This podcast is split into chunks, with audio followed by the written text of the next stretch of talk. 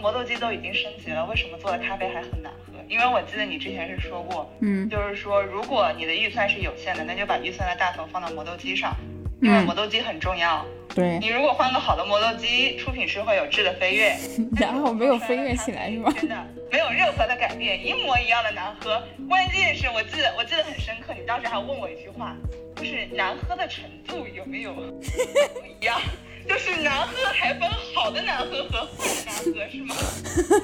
对，要不是认识你这么多年，我就怀疑你是个骗子。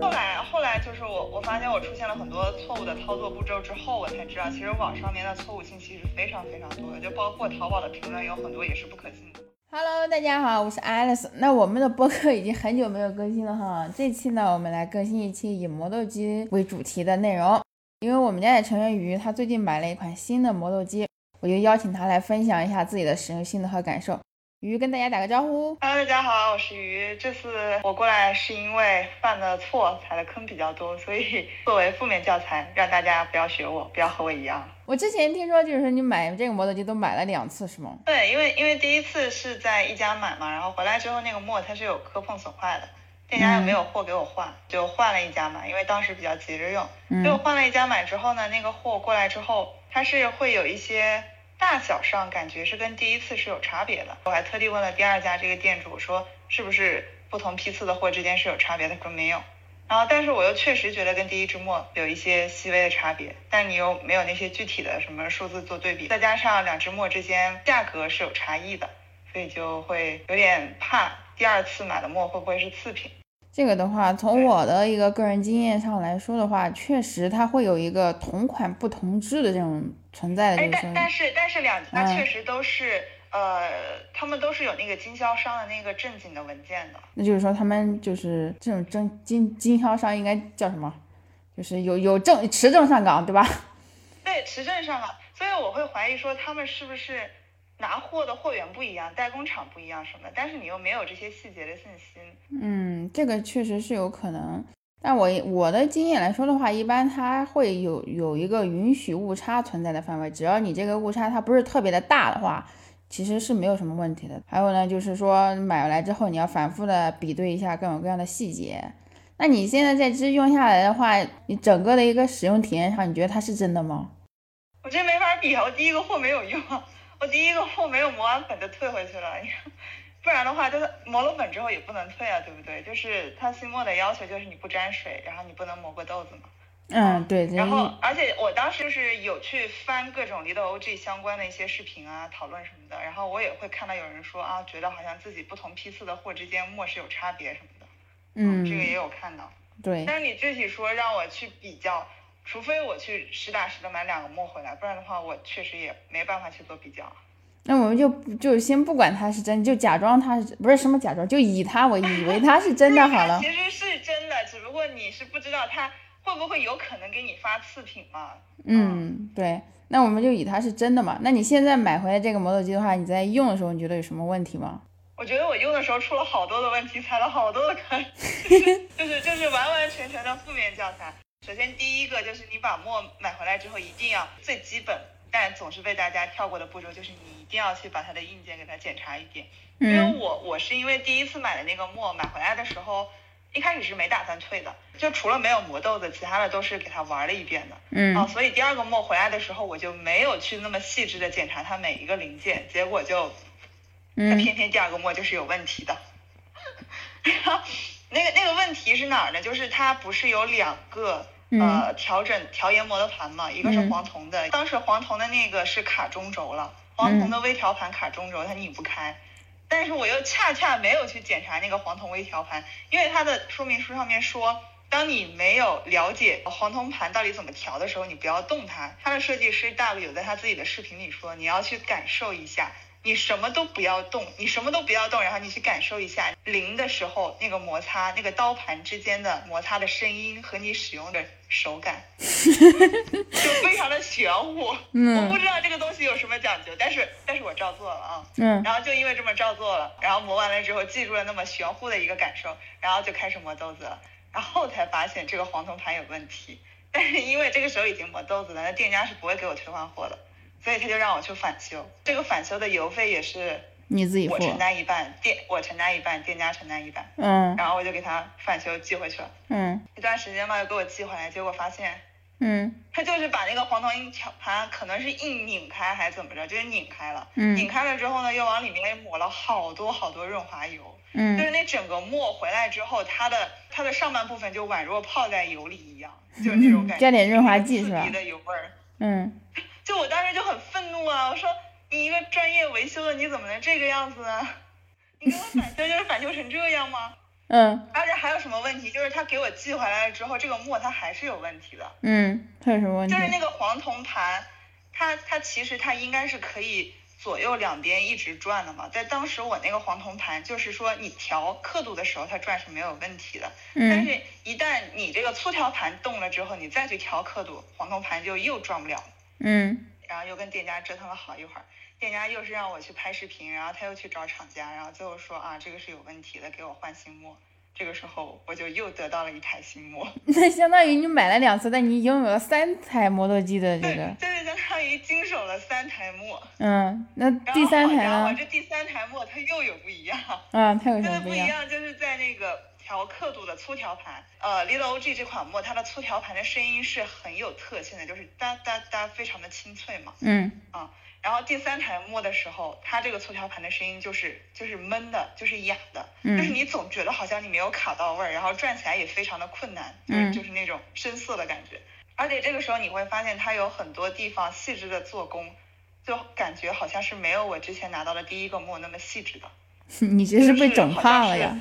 粗制滥造，就这种感觉一样。嗯，然后后来呢？啊，这么这么说好像会得罪人，这一段是不是应该剪掉？没什么吧，应该正常的一个使用感受啊，嗯。然后然后后来我不是就开始用了嘛，当时就是用各种不顺，就是因为我我冲咖啡就是还是冲的非常的难喝，嗯，然后再加上我有前面两次的这种不顺的经验，我就又会觉得这次是不是墨又有问题，嗯，然后当然了，这个冲的难喝还是其实有两方面的嘛，我们后面再继续说。嗯，然后首先首先是你先判断墨有没有问题，然后是判断你的操作使用有没有问题，嗯，再然后才是你的其他方面的问题，对吧？嗯，那你现在判断这个磨豆机有没有问题？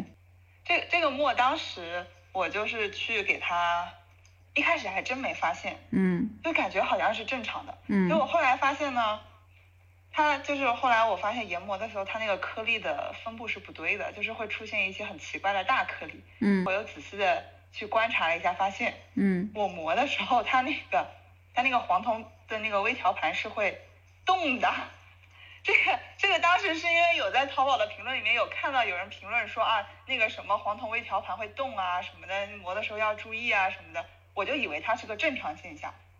哦，这个要补一下哈，这个要补一下，你先别着急啊，因为这个就是我们这个磨豆，就是这个什么我们这个磨豆机，就是这个磨豆机的话，它其实是粗调和细调两个调节系统，就是双调节系统，有一个粗的研磨刻度和细的研磨刻度的调节，它不像以往的大家对于手摇磨豆机只能一个刻度定到死的那种调节方式，这个是需要额外的补充一下的消息。好，你继续。说到哪了？你去找店家。我刚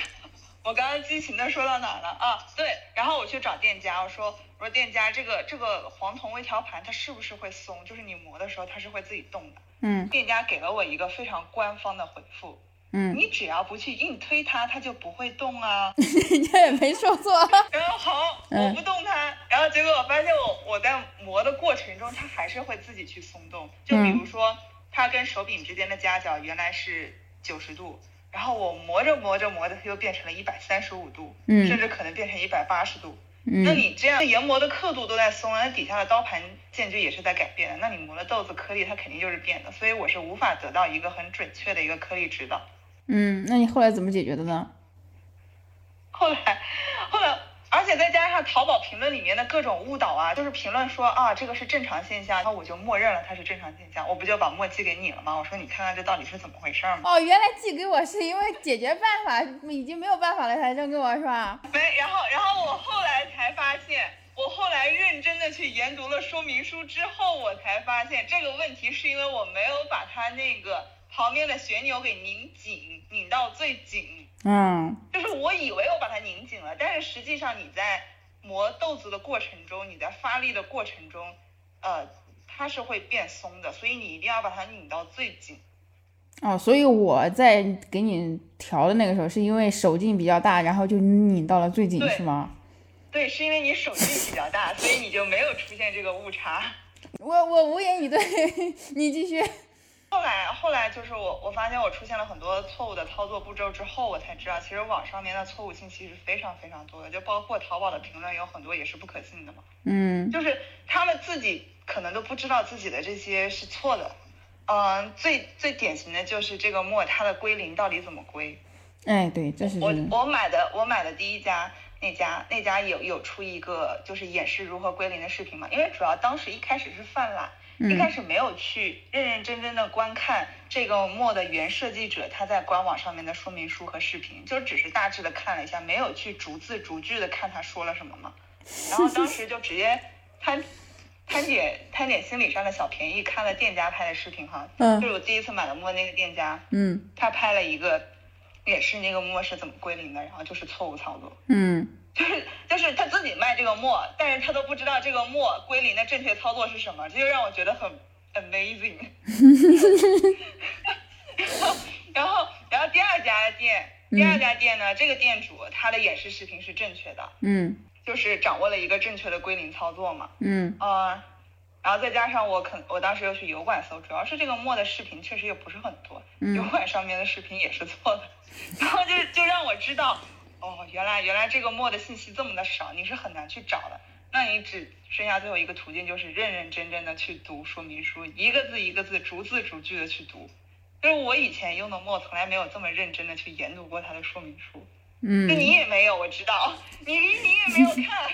因为因为 Dog 这个人他让我知道他我知道他在这方面的设计的倾向，还有整个的一个理念以及一些方面的东西，这我是知道了，所以我当时看了一眼他的粒径分布，然后以及他简单的一个小视频的介绍嘛，我就觉得这款磨机可以买回来试，就推荐给你了嘛，但是我没有去深挖到是说要去看一下。当然我也我这我也要承认，就是说我我没有想到他是如此的坦诚，如此的就是无私奉献的把自己所有的设计的思路理念想法全部都写成一个手册，就是讲了很多的重点，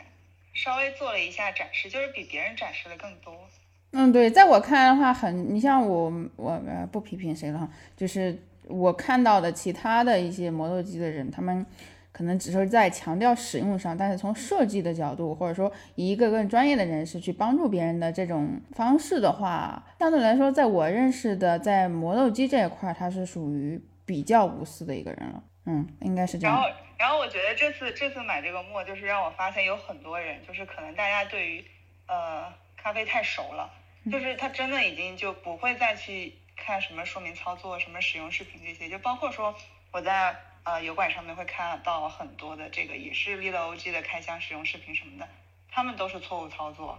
你不是在说我吗？你推荐给我你都不看。自己以往的使用经验来使用这个墨，然后就开始进行点评了。那怎么说呢？就是往往是最基础、嗯、最基本的操作也会让人翻车。我这次就都翻在了这个上面。嗯，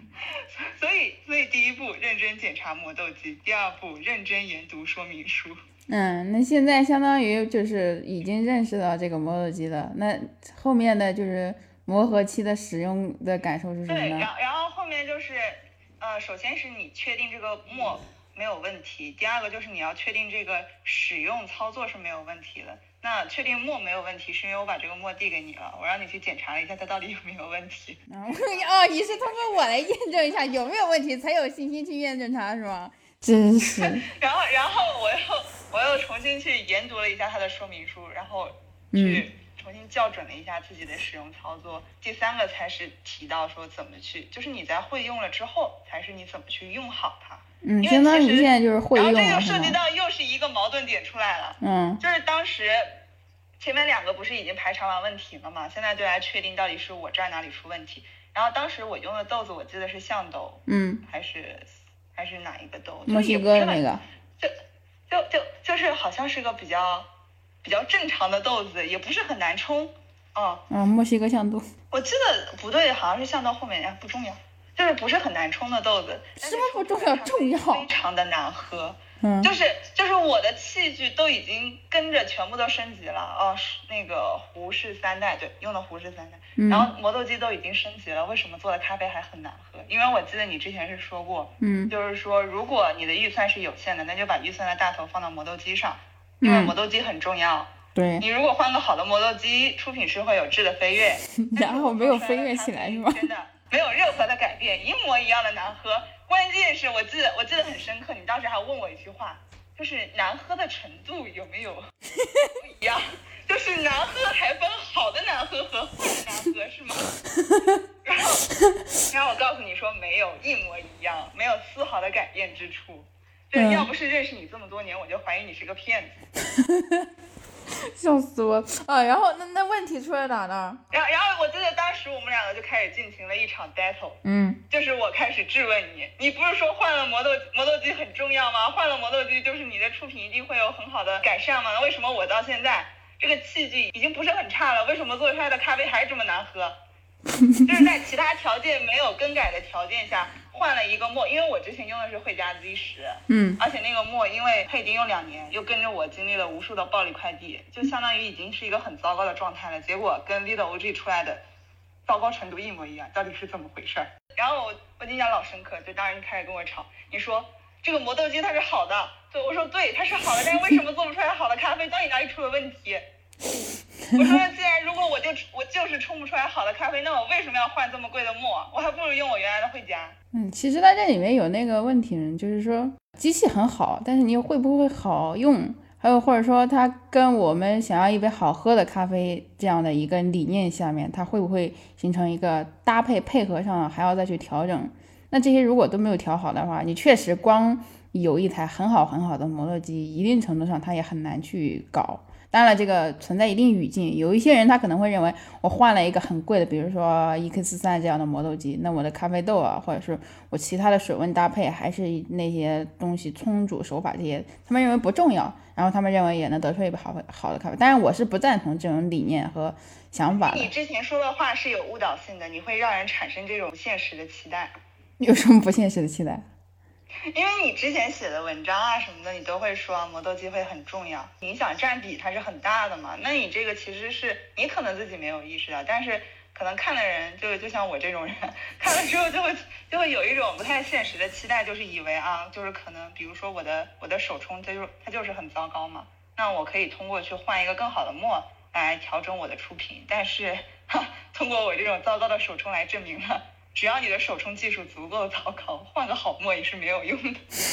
哦，那我现在仍然要更正你一下哈，就是，呃，我之前确实跟你说过这样的话，但是其实这里面还是有一点差异的。我们先不讨论咖啡体系为一杯好喝的咖啡这样的一个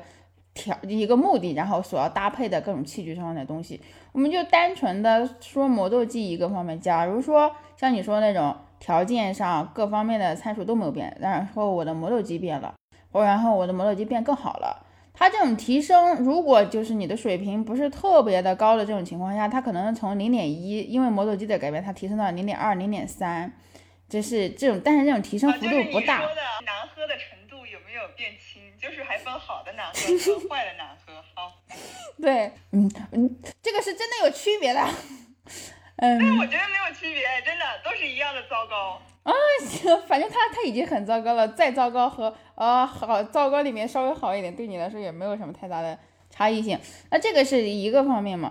第二个方面是什么呢？就是说，如果你的整个的一个咖啡体系的各个方面的搭配都没有问题，但是而且你的磨豆机有了很大的更新，并且和你的豆子呀、手法呀、萃取啊，还有各方面的。熟练度都配合的很好的情况下，那它这种提升就不是 零点二 零点三 提升，它可能是 零点五 零点八 的这种提升，那这种提升和这种风味上拉出来的对比差异其实就很大了嘛。所以我觉得你、就是、上限很高。对，磨豆机它应该怎么说呢？好的磨豆机它可以给你保证一个最高的下限，但是、啊、最高的上限是需要你去不断的磨合和配合的，这个是很重要的。然后因为我我我觉得我这个也是我的一个问题，就是我们之前的表述里面实际上是没有把磨豆机体系和咖啡体系这两个体系的目的和讨论的语境说清楚的，所以呢会造成你的一个歧义。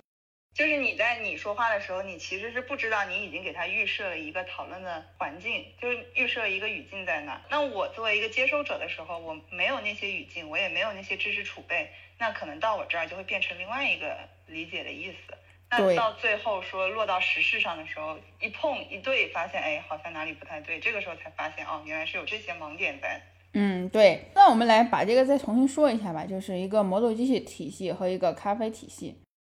磨豆机体系的话，它其实是放在一堆磨豆机里去讨论的，就是说在那么多磨豆机里面，哪一些因素决定了这台磨豆机它是一台好的磨豆机，它是在和其他的磨豆机去比较的。它主要是一个刀盘上的比较，比如说你选用的刀盘是平刀、是锥刀、是鬼齿这些，然后你磨完之后的粒径分布是什么样子的，这个是还有你的什么刀盘的那个纹理数量啊，等等等等这些，包括它使用的材质是什么，这些都是要放到一个磨豆机体系里去讨论。比如说你用很好的，它其实属于工业制造设计这一块范围，就是说它的衡量标准也是比较清晰的，对，好就是好，坏就是坏，对，它没有很多的个人因素影响偏差在里面。对，如果是咖啡体系的话，那区别就很大了。咖啡体系的目的是以做出好喝的咖啡为目的的，它并不是一个取决于单一的因素，而是要整体的一个体系化的这样的一个思想去看。而且好喝的咖啡这个目的本身就很主观，有的可能人他只需要有咖啡味就可以了，而有一些人他对花果香、果酸等等这些都是有需求、有要求的。那你对咖啡的需求越多的话，你对于各种器具、设备、手法、策略的要求可能就会是更高、更细致的了。就是说你单纯的磨豆机好也不一定能够做出来好喝的咖啡，这两个之间是没有必然联系因素的。对，这让我就想起了之前杜佳宁他有过一个演讲，他说他之前去打比赛的时候拿了冠军，所有的人就去疯抢他那个冠军的器具，就觉得啊，冠军器具一定会很好用。结果呢，买回去之后有很多人会发现，觉得说一点都不好用啊。那杜佳宁说，因为你应该要放到我的整个体系中来看，我为什么要选这个器具，我是怎么去用它来做一个很好的搭配的。那你如果说单纯的就是跟我买一个同款的话，那未必能得到我的效果。对，所以这里面其实就是两个体系没有分清楚，或者说把一个体系搞混到另外一个体系里。那放到咖啡体系里的话，磨豆机它其实只占很小的一部分，对吧？但是如果你单纯也不一定是很小的一部分了，就是咖啡体系里面的分支非常的多，嗯、每一支的话你都需要去考虑，它都会有自己的一些影响的因素在。那你的要求越高，那它每一个分支之间你就是越不可或缺。嗯，对。 OK， 那我们今天就分享到这里啦，你还有什么想说的吗？没有啦。OK， 那我们这期的内容就先到这里了，拜拜。